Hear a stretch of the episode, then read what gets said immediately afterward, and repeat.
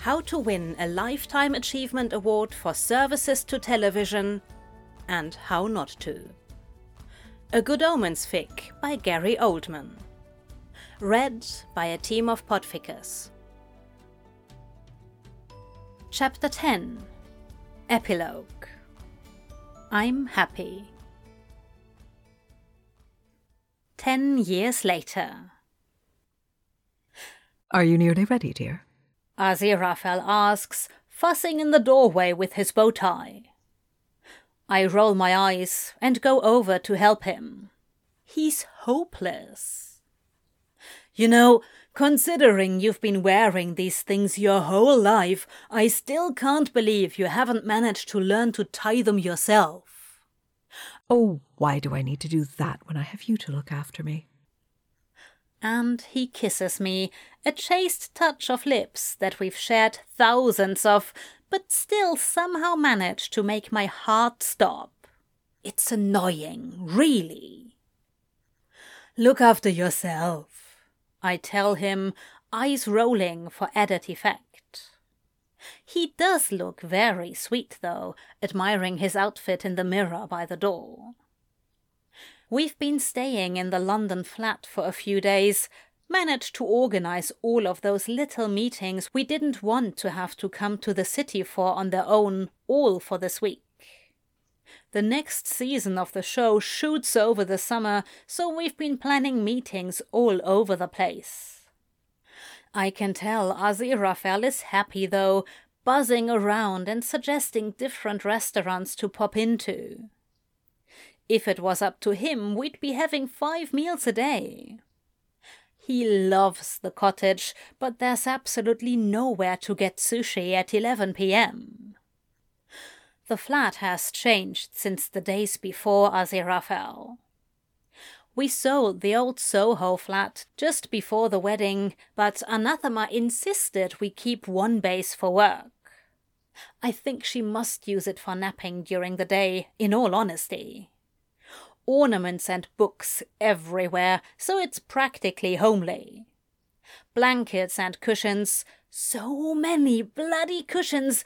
Who needs this many cushions? He has one head! 1 head and 50 cushions, layered rugs, florals and tweed. My once spotless walls filled with sentimental nonsense. The first publicity shots from To the World. The pair of us looking dashingly handsome at this award ceremony and that.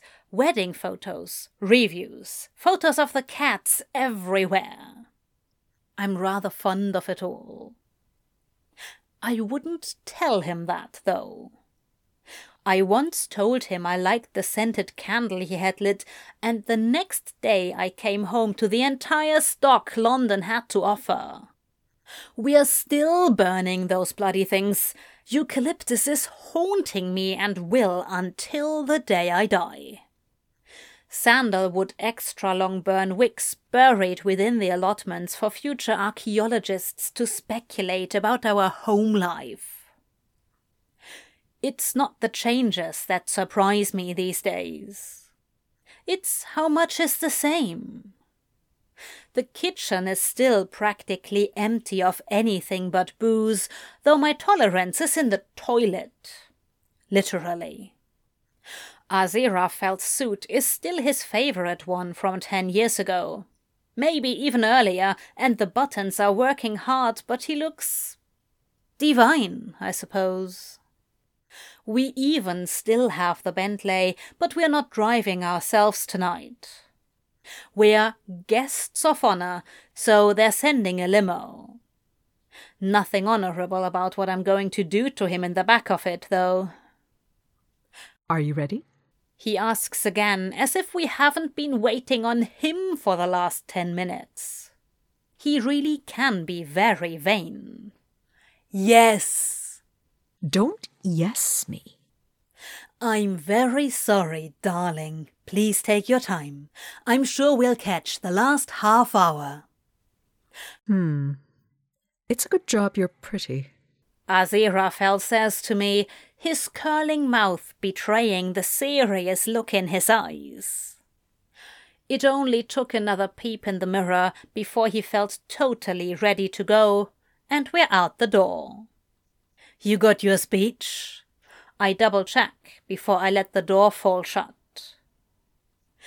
Aziraphale pats down his pockets and rushes back inside.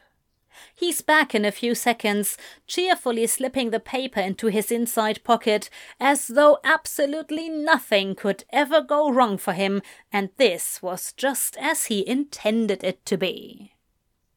The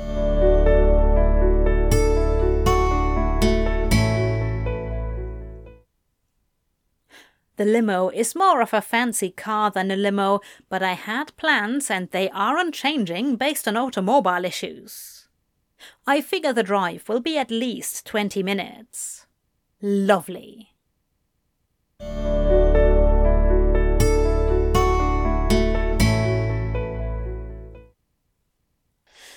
They should really give you an area before you get to the red carpet. Somewhere with some cold showers maybe, and a hairbrush. Aziraphale looks like a saint wrapped in sin. It's almost a shame the paparazzi have gotten so bored of pointing out his hickeys.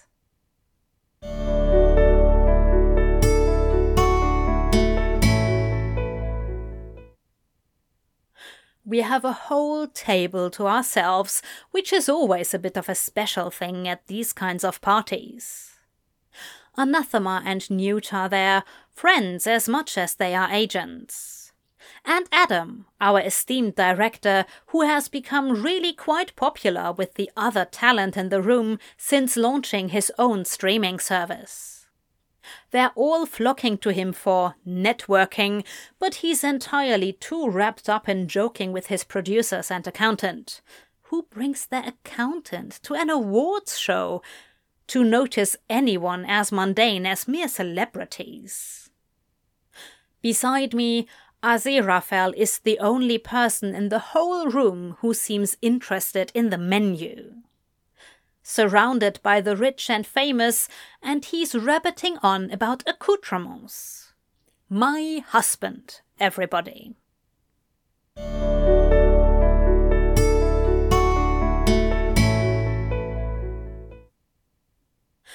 Dinner is nice, but it's hard to really enjoy a good bottle of wine when you don't want to make a tit out of yourself, again, on national television.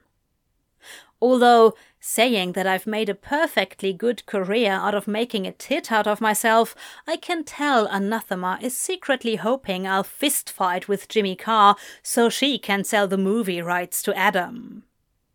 My brain cell, singular, is her stock in Apple, she tells me regularly.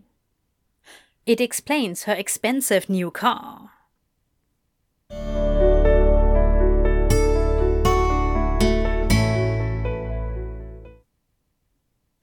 The awards are starting. Celebrities everywhere. Bloody hell, when did I start making friends with these idiots?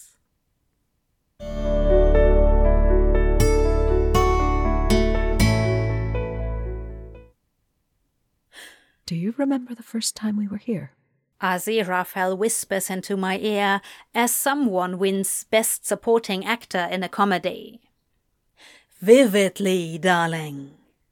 My mind jumps back to the moment itself. If I remember correctly, he told me, on a stage in front of the nation, that you'd probably keep the bow tie on whilst fucking me. Well, I whispered it. He chirped back. You were so flustered. You were a meme. As boy howdy, if I'm not as flustered now as I was back then.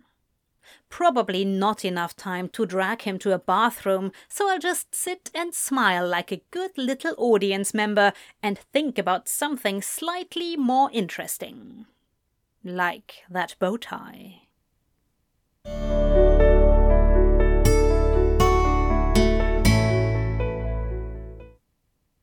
Aziraphale has gone. It's coming. I'm eyeing the door, but Anathema is eyeing me in warning. Witch!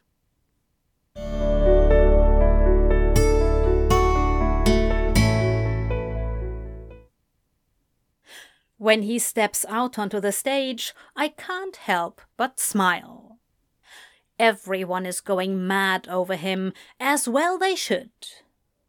My stuffy little husband in his age-old suit jacket, waving cheerfully like someone in the back of a live news report. He manages to look absolutely humble, which just makes them go crazier. Of course, I can tell he's enjoying the applause. He lets them keep going before starting, basking in it all, the utter bastard. Hello. He speaks into the microphone with such confidence that I'm quite happy to skip this next bit and just drag him home. When I was asked to present this next award, I was so overjoyed that I began to write this speech within the hour. Within the day, I realized it wouldn't be as easy as just sitting down and making something up. So, like most people facing an important deadline they don't want to mess up, I left it until last minute. Laughter. He did the same thing with our vows and still managed to make his better than mine. Bastard! When I finally got back to it, I thought I'd just make someone else write it for me. I asked the recipient of the award, "What is your proudest moment?"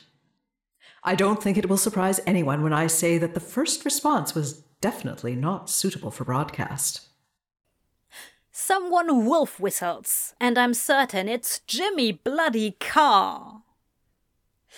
So, about an hour later, I asked, "What is your second proudest moment?" It was a hard question, I knew. One I'm not sure I could answer. Was it the nearly 10 years of hosting his award-winning show, To the World, beside his award-winning and utterly incomparable husband? Was it traveling the globe, giving support to displaced LGBTQIA youths and educating communities on the issues facing them?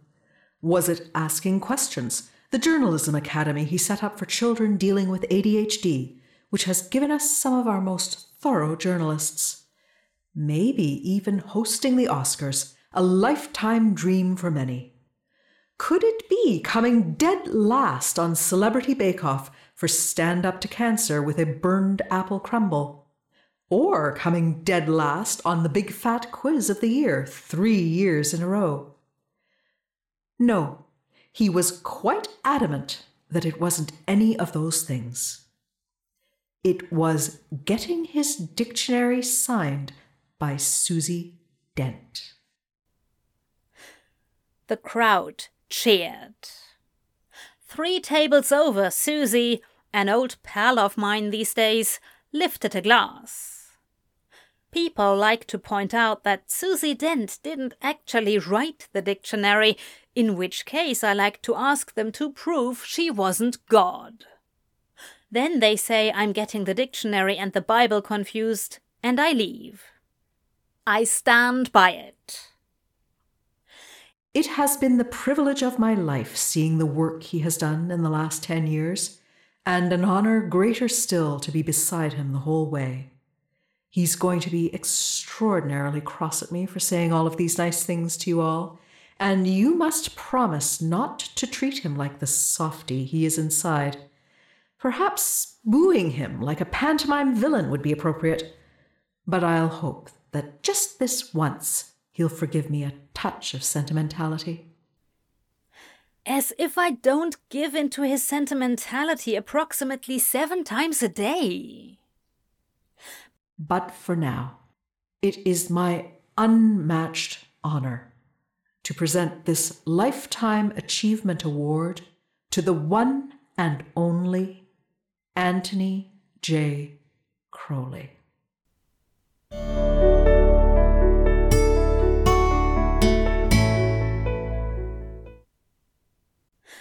Somehow on stage, not loving being the center of all this attention, to be honest. But Aziraphale is there, like he always is. His hand around my waist steadies me as he hands the trophy over. We'll have 2 now. one for each bathroom in the cottage. Everyone is cheering. Anathema is standing at our table. They all are, in fact. You had better be planning on putting that bow tie to good use after that speech, I whisper into his ear. He laughs, full and bright, and that's enough award for me.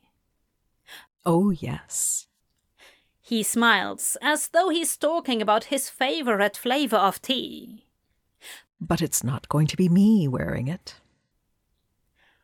And that does me in. It feels right, really, that it should come to this, because as his breath cools on my ear, I can't stop it.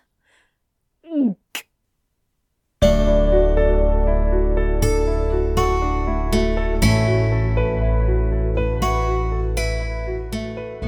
you for listening to this multi-voice podfic read by the following cast. Literarian as narrator and Crowley. Compass Rose as Aziraphale. Job as Anathema and Bertie Bott's every flavored trans rights. Gorilla's Gal 86 as Adam and Sandalphon. Kendra Izzy Murray as Betty Letty Ketty, Junaid, Lila Shaw, Susan Sarandon Adopt Me Please, Raina or Sunshine, Rebecca is gay for Taylor Swift, Glenn Coco is my boyfriend, and Hello Queen. AJ Fanfic as Barney Gumble for Eva, Dot, Eliza Richards Brown, Hapax Nim, and Prundleton. The Lord of La Mancha as Haster, Edie Abebe, and Give Gary the Oscar. Pissnake as Newt. Semperfiona as Gabriel. Minnabird as Lou and Alfonso P3 Rez. Dearest Angel as Susie Balmarch. Lena Lollipop as DM Me Your Dogs. Mistborn Hero as Jeremy Bear 13. Edited by Literarian.